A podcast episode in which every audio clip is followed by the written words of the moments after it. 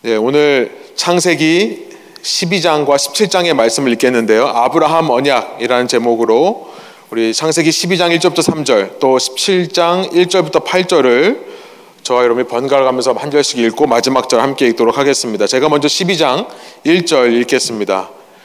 여호와께서 아브라함에게 이르시되 너는 너의 고향과 친척과 아버지의 집을 떠나 내가 내게 보여줄 땅으로 가라. 내가 너로 큰 민족으로 이루고 내게 복을 주어 내 이름을 창대하게 하리니 너는 복이 될지라. 너를 축복하는 자에게는 내가 복을 내리고 너를 저주하는 자에게는 내가 저주하리니 땅의 모든 족속이 너로 말미암아 복을 얻을 것이라 하신지라. 아브라함이 99세 때에 여호와께서 아브라함에게 나타나셔서 그에게 이르시되 나는 전능한 하나님이라 너는 내 앞에서 행하여 완전하라 내가 내 언약을 나와 너 사이에 두어 너를 크게 번성하게 하리라 하시니 아브라함이 엎드렸더니 하나님이 또 그에게 말씀하여 이르시되 보라 내 언약이 너와 함께 있으니 너는 여러 민족의 아버지가 될지라. 이제 후로는 내 이름을 아브람이라 하지 아니하고 아브라함이라 하리니 이는 내가 너를 여러 민족의 아버지가 되게 함이니라. 내가 너로 심히 번성하게 하리니 내가 내게서 민족들이 나게 하며 왕들이 내게로부터 나오리라. 내가 내 언약을 나와 너 및 내 대대 후손 사이에 세워서 영원한 언약을 삼고 너와 내 후손의 하나님이 되리라. 함께 읽습니다. 내가 너와 내 후손에게 내가 거류하는 이 땅, 곧 가나안 온 땅을 주어 영원한 기업이 되게 하고 나는 그들의 하나님이 되리라. 아멘. 함께 앉으셔서 말씀 나누겠습니다. 저희가 계속해서 가스페 프로젝트 교재를 따라가면서 창세기를 살펴보고 있는데요. 이 창세기를 쉽게 이해하기 위해 창세기의 구조를 우리가 흔히 이렇게 설명하곤 합니다. 크게 창세기를 두 부분으로 나누어서 설명을 하는 건데요. 1장부터 11장, 또 12장부터 50장 이렇게 두 부분으로 나눕니다. 이것을 시대별 구분이라고 합니다. historical structure라고 해요. 1장부터 11장을 원시 시대다라고 우리가 분류를 대부분 합니다. primeval history 혹은 primitive history라고 하는데요.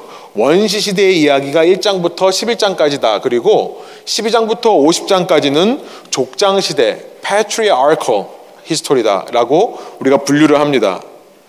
그러니까 세상이 창조되어서 1장, 2장에서 세상의 창조, 그리고 11장에 이르기까지 이 창조된 세상 속에서 사람들이 흩어지는 모습을 11장까지 기록을 하다가요. 12장서부터 카메라로 말하자면 카메라가 계속해서 흩어져 가는 사람을 잡기 위해서 줌 아웃 해가다가 12장서부터 갑자기 줌인 되는 겁니다. 줌인 되어서 한 사람에게 집중하는 거죠. 아브라함이라고 하는 한 족장에게 그 포커스를 맞추고요. 그 아브라함서부터 어떻게 이스라엘이라는 나라가 생기는지를 따라가면서 보여주는 것이 이 후반부의 내용인 것입니다. 창세기라고 하는 것을 영어로 제네시스라고 하는데 그것은 오리진, 그러니까 유래, 근원이라는 뜻입니다. 그러니까 이 두 부분을 이렇게 이야기할 수 있을 것 같아요. 앞에 1장부터 11장까지는 the origin of the world. 세상의 유래에 대한 이야기, 세상이 어떻게 시작되었는가에 대한 이야기다라고 이해할 수 있고요. 후반부는 12장부터 50장까지는 이스라엘의 유래, the origin of Israel. 이스라엘이 어떻게 생겨났는가에 대한 이야기다라고 정리해 볼 수 있겠습니다. 우리가 창세기라고 하면 보통 세상 창조의 이야기를 떠올리죠. 그런데 퍼센티지를 보면요. 50장 중에 앞부분은 20%고요. 뒷부분은 40%가 됩니다.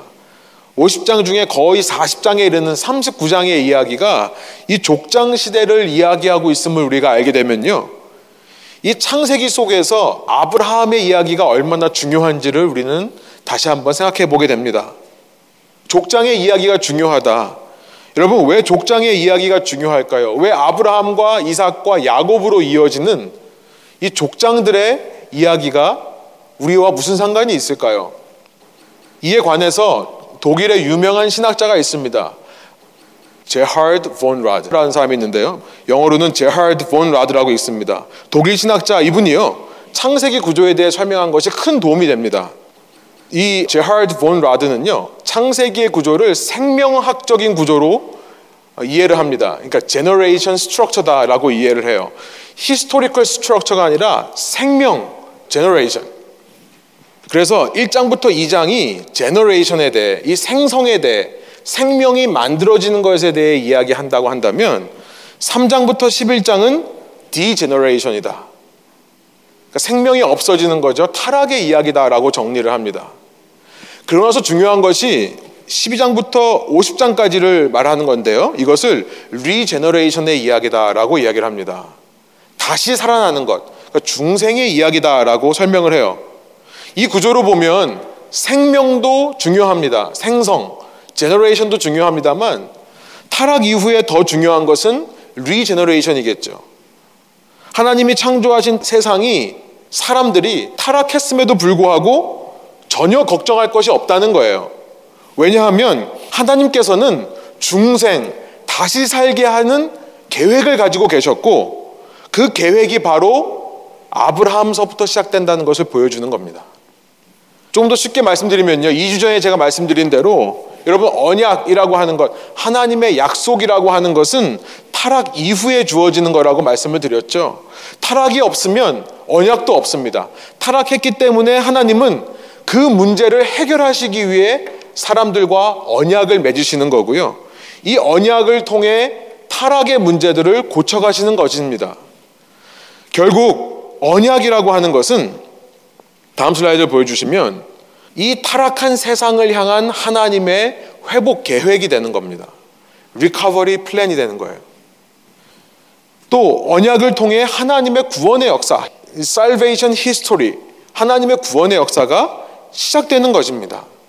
그래서 오늘 우리가 읽으려고 하는 이 아브라함 언약이 너무나 중요합니다. 아브라함 언약은요, 단순히 아브라함에게만 주신 약속이 아니라 그 아브라함에게 주신 약속을 통해 하나님이 이 타락의 문제를 고쳐가시는 구원의 시작이 되는 것이고요. 우리 타락한 인류를 회복해 가시는 recovery plan이 되는 것입니다. 회복 계획이 되시기 때문에 이 말씀이 중요한 거예요. 지난 11장의 이야기, 바벨의 이야기를 통해서 사람들이 11장 마지막에서 아마 이런 질문을 할지도 모르겠다는 생각이 들었습니다. 왜 하나님은 이 땅에 가득한 죄악의 문제를 직접 해결하지 않으시고 이 사람들을 흩으시면서 그냥 보내기만 하시는가? 라고 하는 질문이죠. 하나님이 또 한 번 노아의 홍수 때처럼 심판을 하지 않으시고 왜 이들을 그냥 흩기만 하시는가? 라고 하는 질문일 수 있습니다. 그런데요, 성경은요, 바로 다음 장 12장에 하나님은 backup plan이 없는 분이라는 것이 아니라는 것을 보여주는 거예요. 하나님은 인류의 죄의 문제, 그 타락의 문제를 해결할 계획을 갖고 계셨다는 것을 보여주는 것이고요. 이 한 사람, 아브라함과 맺은 언약을 통해 아브라함뿐만 아니라 흩어져가는 세상 모든 사람을 구원하실 수 있음을 보여주시는 겁니다. 그래서 11장의 배경 속에서 이 성경의 이야기가 한 사람에게만 집중하는데요. 한 사람에게 집중하는 것이 사실은 온 세상을 향한 것이 된다는 것을 우리가 알게 되는 거예요. 아브라함 언약, 아브라함 언약이라고 한다면 우리가 먼저 읽은 창세기 12장 1절부터 3절의 말씀이 아브라함 언약이라는 것을 여러분이 아실 겁니다. 이 12장 1절부터 3절을 저희가 한 절씩 한 절씩 살펴보면서 그 가운데서 하나님은 이렇게 아브라함을 통해 온 세상을 회복시키시기 원하는데 세 단계로 회복시키신다라는 것을 살펴보기를 원합니다. 하나님의 recovery plan, 이 회복 계획에는 세 단계가 있다는 것. 하나님의 구원 계획은 세 가지라는 것을 우리가 살펴보고요. 그러면서 우리의 삶의 그 계획을 적용해 보는 시간을 이 설교를 통해 갖고자 합니다. 먼저 첫 번째는요. 하나님께서는 하나님께서 언약을 맺으시는 사람 속에 제일 먼저 하나님을 향한 전적 신뢰를 회복하시는 것으로 이 회복을 시작하신다는 것을 말씀하십니다. Total trust. 언약을 맺으시는 사람, 피언약인이라고 합니다. covenant라고 할 수 있을까요? 피언약인 속에 하나님을 향한 전적인 신뢰를 회복하시는 것이 first step이다.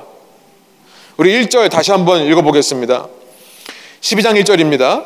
여호와께서 아브라함에게 이르시되 너는 너의 고향과 친척과 아버지의 집을 떠나 내가 내게 보여줄 땅으로 가라. 하나님께서 이 말씀을요, 아브라함의 몇 살 때 하셨습니까? 아브라함이 75세일 때 이 말씀을 하셨다는 거예요. 75년 동안 한 자리에서 살면서 털을 닦고 기반을 닦고 자녀를 낳아 기르고 얼만큼 살 만큼 안정되어 있는 보통 75세면 그렇죠. 자녀를 낳고 손자까지도 보는 나이입니다. 그런데 아브라함이 75세 때 12장 4절에 그가 75세였다고 얘기하고 있어요. 여러분 75세 때 떠나라고 하면 쉬울까요? 그의 고향이 어딥니까? 그의 고향은요 11장 마지막 28절과 31절에 보면 바로 갈대아의 우르라고 하는 곳인 것을 알게 됩니다. 우얼라고 하는 이 우르라고 하는 곳은 바벨론입니다. 바벨론 땅이에요. 11장에서 탑을 쌓았던 그 신할 평지에 아브라함이 살고 있었습니다. 그곳에서 흩어져가는 수많은 사람들 속에 지금 창세기에서 아브람 한 사람만을 지금 따라가고 있는 거예요. 하나님의 말씀의 초점이 뭐죠? 너가 익숙한 곳, 너의 고향과 친척과 아버지의 집을 떠나라는 게 초점이 아니라요. 실은 내가 내게 지시할, 내가 내게 보여줄 땅으로 가라라고 하는 것이 초점입니다.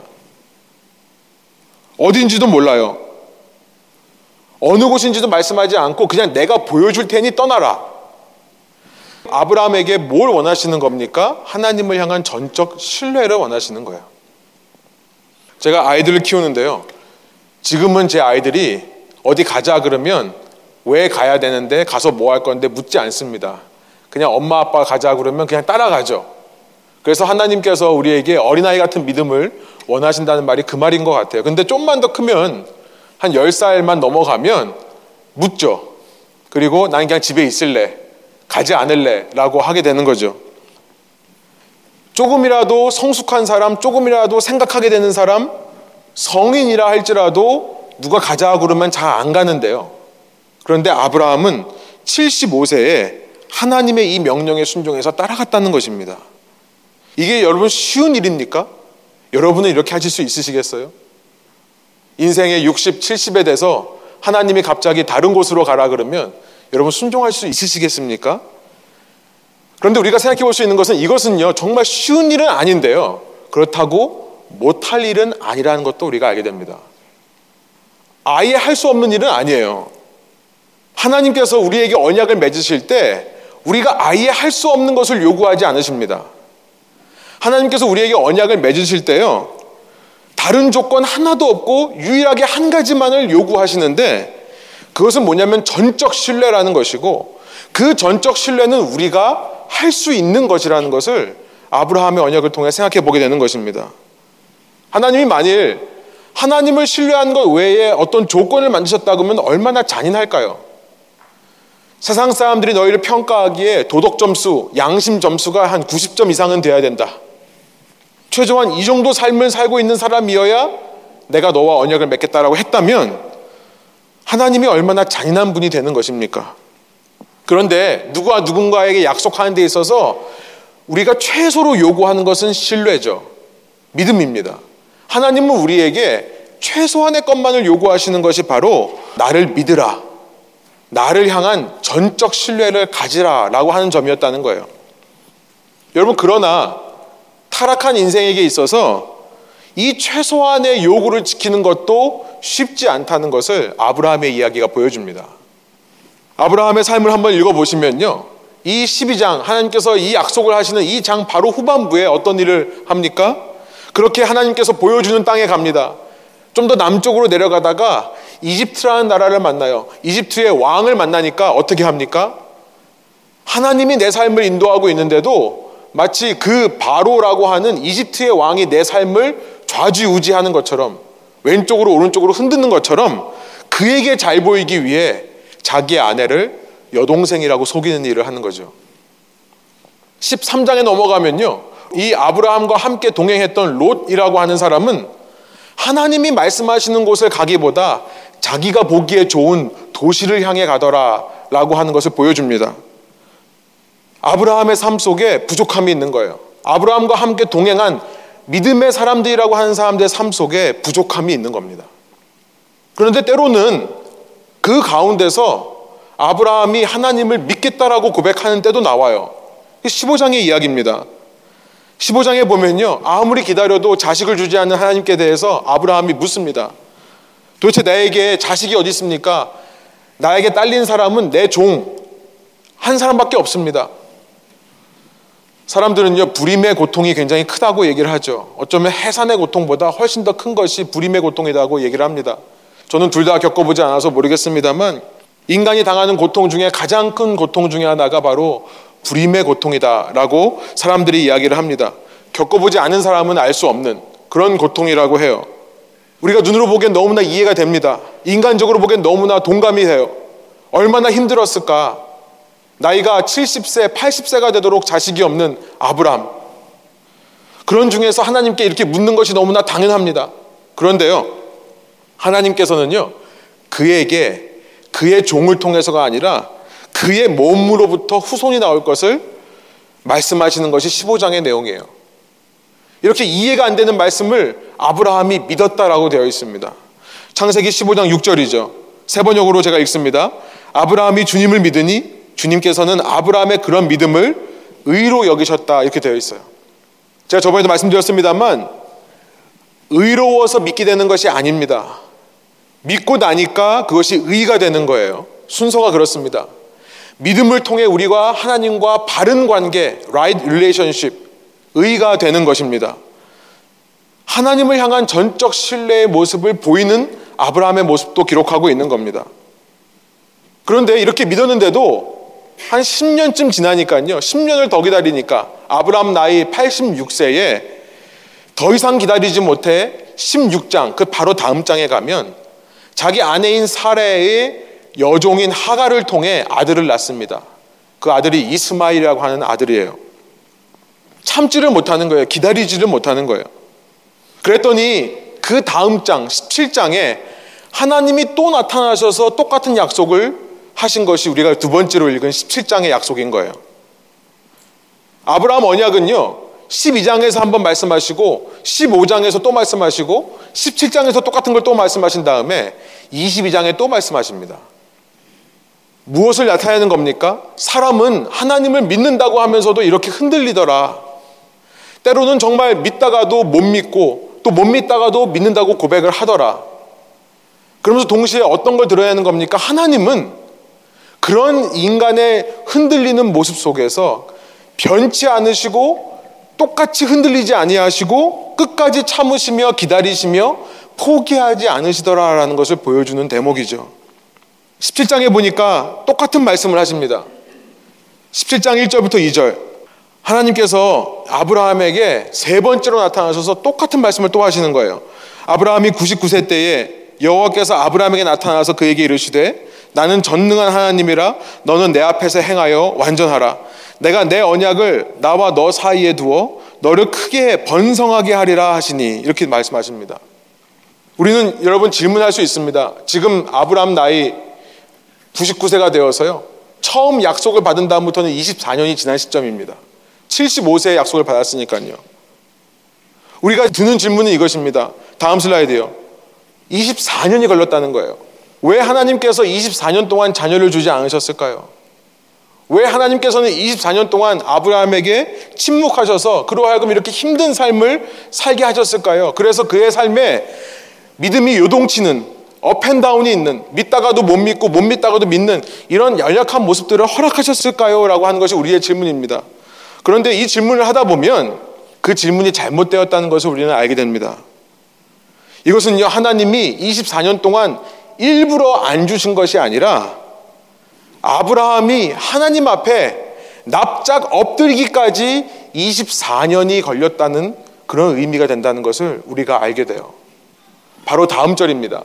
3절에요. 17장 3절에 이런 고백이 처음으로 있습니다. 우리 한번 한 목소리로 읽어보겠습니다. 아브라함이 엎드렸더니 하나님이 또 그에게 말씀하여 이르시되 엎드린다는 것 무엇입니까? 이제서야 아브라함 속에 하나님을 향한 전적 신뢰가 회복되는 것이고요. 이제서야 아브라함 속에 자신을 의지하던 세상 사람들을 의지하던 마음들이 사라졌다는 것을 의미하는 것이겠죠. 정말 하나님 앞에 납작 엎드리는 것. 여러분 이것은요 하루아침에 되는 것이 아닙니다. 우리가 예수님을 믿고 하나님을 믿는다고 했을 때 하나님이 우리에게 원하시는 그 전적인 신뢰, total trust라는 것은 하루아침에 되는 것이 아니에요. 인생을 살면서 여러 가지 우여곡절을 겪는 겁니다. 때로는 절망하기도 하고 때로는 넘어지기도 하고 쓰러지기도 하는 겁니다. 그러나 그런 우여곡절 속에서 하나님께서 언약을 맺으시는 대상은 하나님이 이 모습까지 인도하시더라라는 것을 아브라함 언약이 보여주는 것입니다. 그리고 우리의 삶에도 마찬가지라 생각이 들어요. 하나님께서 이 아브라함의 언약을 통해 우리 속에 회복하시기를 원하는데 그 첫 번째 스텝은 뭐냐면 여러분과 제 마음 속에 하나님을 향한 전적 신뢰를 회복시키는 겁니다. 그것은 여러 가지 인생의 우여곡절을 통해 실패와 성공들을 통해 점점 더 우리가 우리 속에 있는 마음의 믿음이 성장하는 것이고요. 믿음이 자라나서 하나님께 결국에는 이렇게 신뢰하게 되는 그런 삶까지 성장하게 되는 것이 하나님의 뜻이라는 것을 우리가 알게 되는 거죠. 첫 번째 아브라함의 언약은요. 아브라함에게 이런 전적 신뢰를 회복시키는 것으로 시작하더라는 것을 꼭 기억하시기 바랍니다. 인류 역사에 있어서 중생이라고 하는 것, regeneration, generation과 degeneration, 그 다음에 regeneration인데요. 이 중생 역사의 시작은 바로 오늘 우리가 어제보다 더 하나님을 신뢰하는 것으로 시작된다는 것을 꼭 기억하시기 원합니다. 우리의 인생을 돌아보면 우리의 인생에 정말로 아무리 내가 최선을 다하고 아무리 열심으로 해도 하나님을 의심할 수밖에 없는 상황들이 몰려올 때가 있습니다. 과연 하나님께서 나를 생각하고는 계시는가? 과연 하나님께서 나에 대한 계획이 있으신가? 과연 하나님이 나를 사용하셔서 당신의 선을 위해 사용하실 것인가? 이용하실 것인가? 나를 쓸 것인가? 라고 하는 질문들이요. 그러나 그런 일들 속에서 우린 때로 실수하고 실패하기도 하고 넘어지기도 하지만요. 여러분, 아브라함처럼 계속해서 믿음을 고백하는 저와 여러분 되기를 소원합니다. 믿음을 고백하기를 원해요. 이해가 안 돼도, 그리고 이해하고 싶은 마음이 안 들어도 믿겠습니다라는 고백. 여러분, 저는 아브라함의 인생을 보면서 이 15장 6절에서 아브라함이 그를 믿으니 하나님께서 그것을 그의 의로 여기셨다는 말. 아브라함이 진정으로 완전한 하나님을 믿었을까요? 아니요. 아직은 완전한 믿음이 아니에요. 아직은 완전한 믿음이 아니지만 그 믿음을 고백한 것 자체를 하나님께서 의로 여기신다는 것을 저는 주목하고 싶습니다. 마가복음 9장 24장에도 비슷한 얘기가 있습니다. 어떤 아버지의 아들이 악한 영에 사로잡혀요. 그래서 예수님 앞에 나와서 내 아들을 고쳐야 하라고 얘기를 합니다. 예수님의 반응이요. 이런 반응을 말씀하세요. 믿는 자에게는 능치 못할 일이 없느니라. 예, 맞는 말이죠. 그런데 그게 와닿지가 않아요. 내가 믿음이 있다고 해서 이 아이가 될 것 같지가 않거든요. 그러니까 그 아버지가 외칩니다. 예수님 앞에 외쳐요. 나의 믿음 없는 것을 도와주소서. 여러분 저는 이 고백이야말로 인생의 우여곡절을 살아가는 저희가 날마다 드려야 될 고백이 아닌가. 오늘도 하나님께서는 우리에게 그 고백을 원하시는 것이 아닌가. 우리의 완벽함, 우리의 완전한 믿음을 보기 원하는 것보다 나의 믿음 없는 것을 도와주소서라고 하는 고백을 원하시는 것이 아닌가. 그런데요, 여러분 이런 고백이 반복되면 반복될수록 분명한 사실 한 가지를 꼭 기억하시기 원합니다. 나는 날마다 더 큰 믿음의 사람으로 성장한다는 사실입니다. 아브라함의 이야기가 바로 이것을 드러내요. 내가 잘나서가 아니라 아브라함이 잘나서가 아니라 하나님께서 나에게 언약을 맺으시기 때문에 나를 그 언약에 합당한 자로 세워 가신다는 것입니다. 그래서 여러분 17장 이후에 보면 아브라함의 모습이 완전 달라져 있어요. 똑같은 실수를 하는데 똑같은 실수가 아닙니다. 그 이야기를 좀 해볼게요. 두 번째, 이 아브라함에게 주시는 회복의 두 번째 단계는 뭐냐면 그렇게 하나님을 향한 전적 신뢰가 생김을 통해 마음속에 샬롬이 임하는 것입니다. 샬롬. 평안이 임하는 거예요. 2절 다시 한번 한 목소리로 우리 12장 2절입니다. 두 번째 이 회복의 메시지 함께 읽도록 하겠습니다. 내가 너로 큰 민족으로 이루고 내게 복을 주어 내 이름을 창대하게 하리니 너는 복이 될지라. 여러분 여기서요. 내가 내 이름을 창대하게 해서 복의 근원이 되게 하겠다. 이것은 세상적인 성공을 말하는 것이 아닙니다.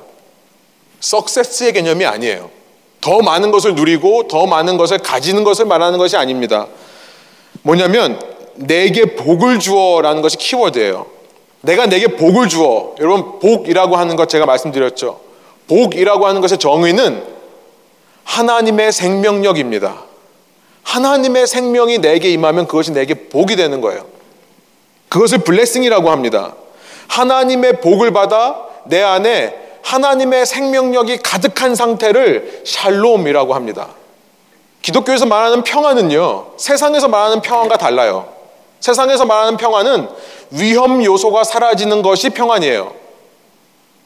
세상에서 말하는 평안은요, 내 속에 있는 모든 고집과 내 모든 집착들을 덜어내는 것, 내 속을 비우는 것을 평안이라고 해요. 아니요. 기독교에서 말하는 평안은 완전 반대입니다. 내 속을 채우는 거예요. 물컵에 물을 끝까지 채우는 것처럼 내 속에 하나님의 생명력으로 가득 채우는 것을 평안이라고 해요. 그때 샬롬, 웰빙의 상태가 돼요. 샬롬의 다른 말이 웰빙이거든요. 이후 아브라함의 삶을 보면요. 세상적으로 보면 그가 똑같은 실패를 하기도 하고 성공하기도 합니다. 세상적으로 복을 받아요. 얼마나 복을 받냐면 그의 가축이 셀 수 없을 정도로 많아져서 그 조카와 함께 할 수 없을 정도로 우물을 팔 때마다 물이 솟아납니다. 많은 우물들을 얻어요. 그러나 기억하십시오. 실패하기도 합니다. 그 우물을 뺏기기도 해요. 나중에 아브라함의 후손들은요, 먹을 게 없어가지고 이집트에 가서 먹을 거를 달라고 하는 상황까지도 이릅니다. 아브라함이 누렸던 복은요, 물질적인 복이 아닌 거예요. 그것은 영적인 복입니다. 하나님의 충만함, 하나님의 생명력으로 충만한 상태가 되는 거죠. 그러니까 17장 이후에 아브라함의 모습이 달라지는데요. 18장에 보면 소돔을 위해 중보기도 하는 자가 됩니다. 자기 조카 롯이 있는 소돔이라는 도시를 두고 하나님과 중보기도 하면서 거래를 하죠. 이 도시를 구해달라는 메시지가 나오기 시작하는 겁니다. 19장에도 소돔에서 롯을 구해내는 장면이 있고요. 20장에 가보면 12장에 봤던 실수와 똑같은 실수를 해요. 아비멜렉이라는 왕 앞에서 자기 아내를 누이라고 여동생이라고 또 속이는 일을 벌어 합니다만 달라진 것이 있습니다. 12장에는 없는 모습 뭐냐면요. 아비멜렉을 위해 기도를 해줘요. 아브라함이 아비멜렉을 위해 기도하니까요. 아비멜렉이 애초에 사라를 맞아들였던 이유가 있었습니다. 출산을 못해요. 자기 와이프가 출산을 못해요. 하나님께서 태를 닫으셨기 때문에 그래요. 그런데 아브라함이 기도를 하니까 태가 열려서 자녀를 출산하게 되는 일을 일어나게 되는 겁니다. 비록 세상적으로는 부할 때도 있고 세상적으로는 부하지 못할 때도 있지만 그것과 상관없이 영적으로 충만한 상태가 되는 거죠. 이것이 우리 인생을 향한 하나님의 목적이라는 것을 우리가 깨달아지게 되는 겁니다. 하나님께서 아브라함에게 주신 연약의 두 번째는요, 우리의 이름을 창대하게 하시는 거예요. 그런데 우리가 생각하는 대로 세상적인 방법으로 창대해지는 것이 아니라 하나님의 영적인 원리로 창대해지는 것. 내 안에 샬롬이 가득함을 통해, 충만함을 통해 하나님께서 내 이름을 크게 만드시는 것.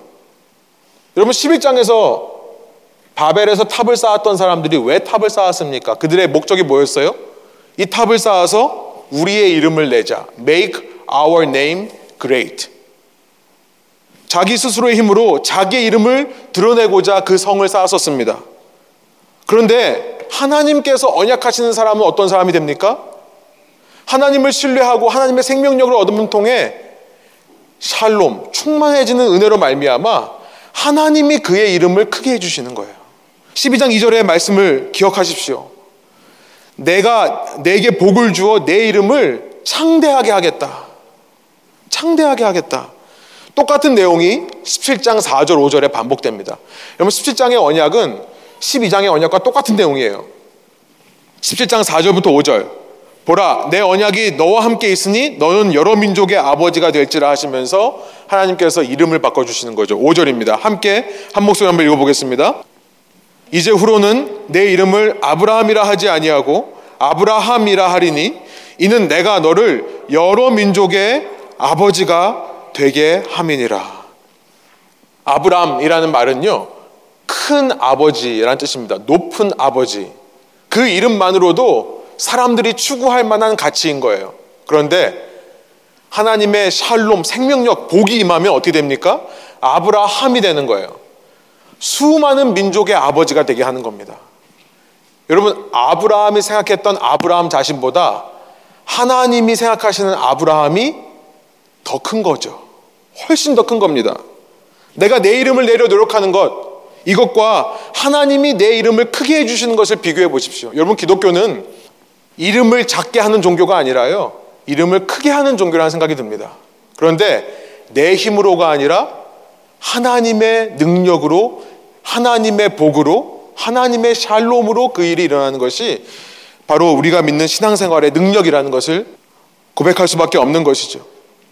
여러분, 여러분의 삶, 우리는 이 자리에 나와서는 하나님이 내 이름을 크게 해주십시오라고 우리는 외치지만 우리의 삶의 자리에 돌아가서는 우리가 노력해서 뭔가를 이루려고 그렇게 열심히 발버둥 치며 삽니다. 이민 생활에 성공하기 위해 학교에서 인정받기 위해 직장에서 인정받기 위해 가정에서 인정받기 위해 그리고 그것들을 위해 하나님께 도와달라고 기도하는 것이 우리의 모습이에요. 그런데요, 다시 말씀드립니다. 하나님의 여러분을 향한 생각은요, 여러분이 여러분을 향해 생각하는 것보다 훨씬 크시다는 것을 믿기 원합니다. 하나님의 언약을 받은 사람, 아브라함의 약속을 받은 사람은 그 속에 하나님의 복, 생명력이 넘쳐야 하는 샬롬이 있고요. 그 평안이 있고요. 그 평안은 우리의 삶의 터전에서 드러나게 되어 있는 것입니다. 우리의 사명은요, 교회 안에서만 신앙생활 하는 것이 아니죠. 세상에 나가서 하나님의 통치, 하나님의 왕국을 확장시키는 겁니다.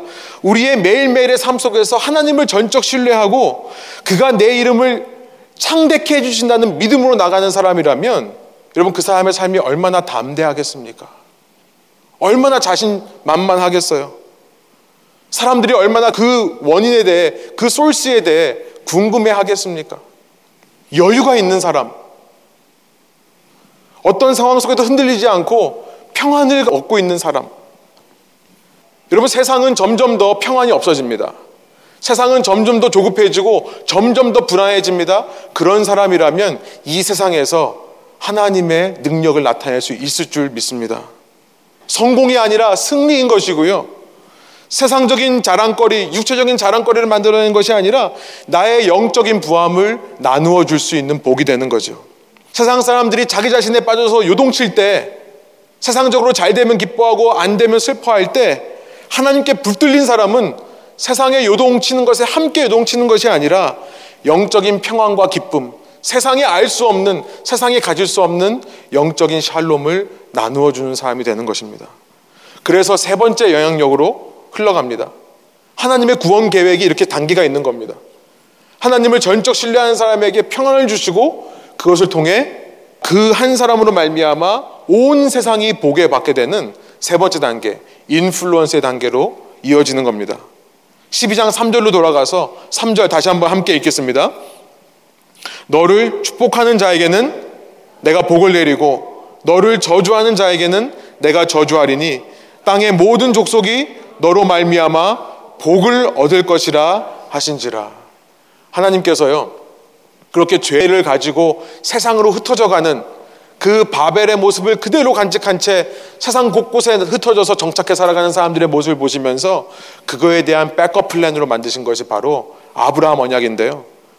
한 사람이 하나님을 신뢰하고 하나님으로부터 그 복을 공급받을 때 그 사람을 통해 온 땅의 모든 족속이 복을 함께 얻게 되는 그 구원 계획을 계획하고 계셨다는 것을 우리가 아브라함 언약을 통해 발견하게 되는 겁니다. 17장으로 돌아오면 6절부터 8절에 이렇게 표현되어 있습니다. 내가 너로 심히 번성하게 하리니 내가 내게서 민족들이 나게 하며 왕들이 내게로부터 나오리라. 내가 내 언약을 너와 너 및 내 대대 후손 사이에 세워서 영원한 언약을 삼고 너와 내 후손의 하나님이 되리라. 내가 너와 내 후손에게 내가 거류하는 이 땅 곧 가나안 온 땅을 주어 영원한 기업이 되게 하고 나는 그들의 하나님이 되리라. 우리가 얼핏 보면 이것은 그냥 아브라함 한 사람과 그 후손들에게만 약속하신 것처럼 보이지만요. 여러분 복음이 여기 있죠. 우리는 이 역사가 이 구약 옛 언약의 역사가 어떻게 신약 새로운 언약의 역사로 이어지는지를 우리는 압니다. 예수 그리스도를 통해서요. 예수님께서 이 땅에 오셔서 예수를 믿는 사람들을 모든 사람들을 다 아브라함의 후손으로 만들어 주시는 겁니다. 그래서 갈라디아서 3장 7절부터 8절에 세 번역을 읽으면 이렇게 되어 있습니다. 그러므로 믿음에서 난 사람들이야말로 아브라함의 자손임을 여러분은 아십시오. 또 하나님께서 이방 사람을 믿음에 근거하여 의롭다고 여겨주신다는 것을 성경은 미리 알고서 아브라함에게 모든 민족의 너로 말미암아 복을 받을 것이다 하는 기쁜 소식을 미리 전하였습니다. 갈라디아서를 쓴 사도 바울은요.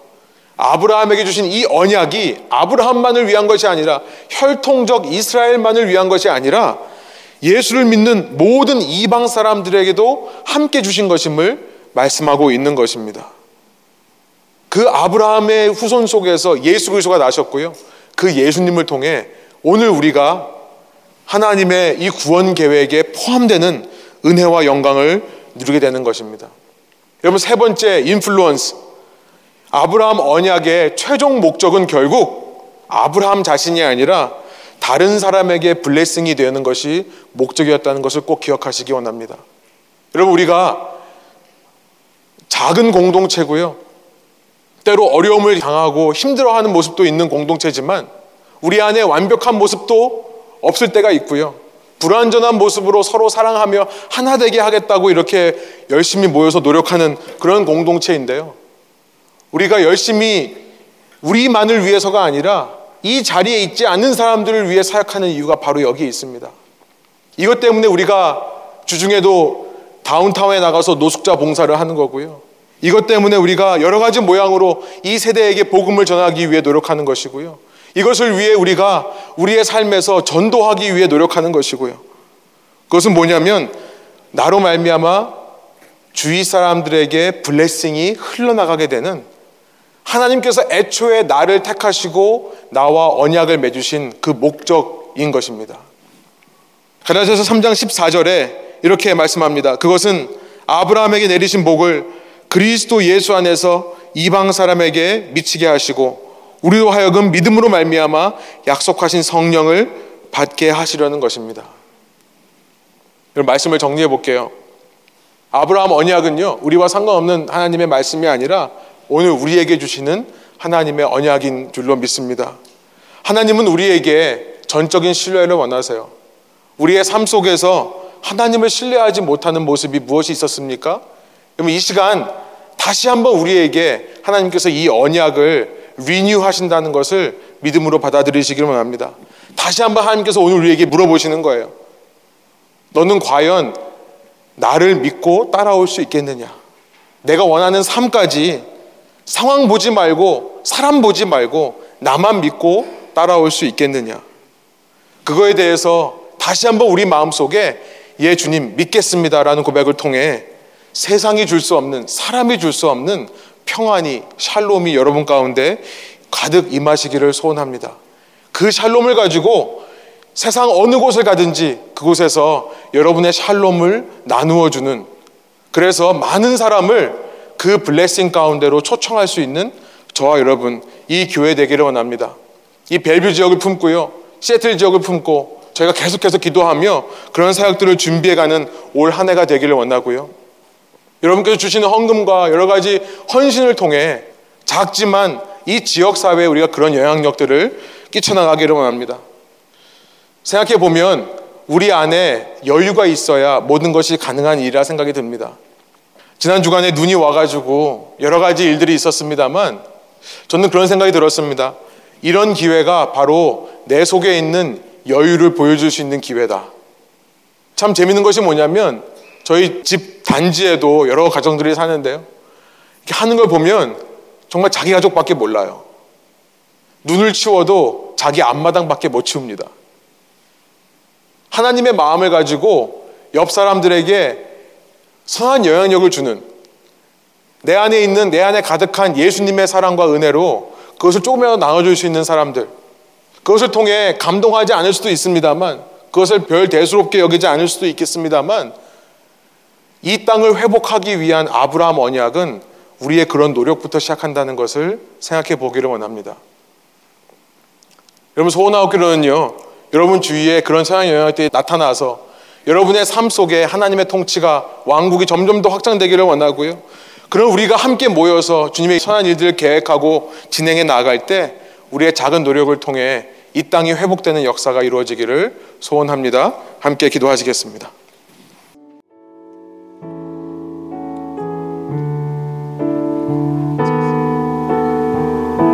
하나님 이 시간에 저희가 말씀을 통해 하나님께서 저희 삶에 원하시는 것은 그럼에도 불구하고 하나님을 하나님으로 인정하고 하나님께서 내 삶을 인도하고 계심을 믿는 것임을 깨우쳐 주시니 감사합니다. 하나님 너무나 많은 순간 저희의 생각과 저희의 지금까지의 경험과 저희의 얕은 지식을 가지고 할 수 없다라고 얘기했었습니다. 불가능하다라고 얘기했었습니다. 그것은 하나님의 뜻이 아닐 거라라고 얘기했었습니다. 그러나 하나님이 말씀하시면 순종하기를 원합니다. 그것이 무엇이든 간에 하나님께서 보여주시면 순종하기를 원합니다. 하나님을 믿음으로 한 걸음 더 주님이 원하시는 믿음의 발걸음을 내딛는 저희가 되기를 원합니다.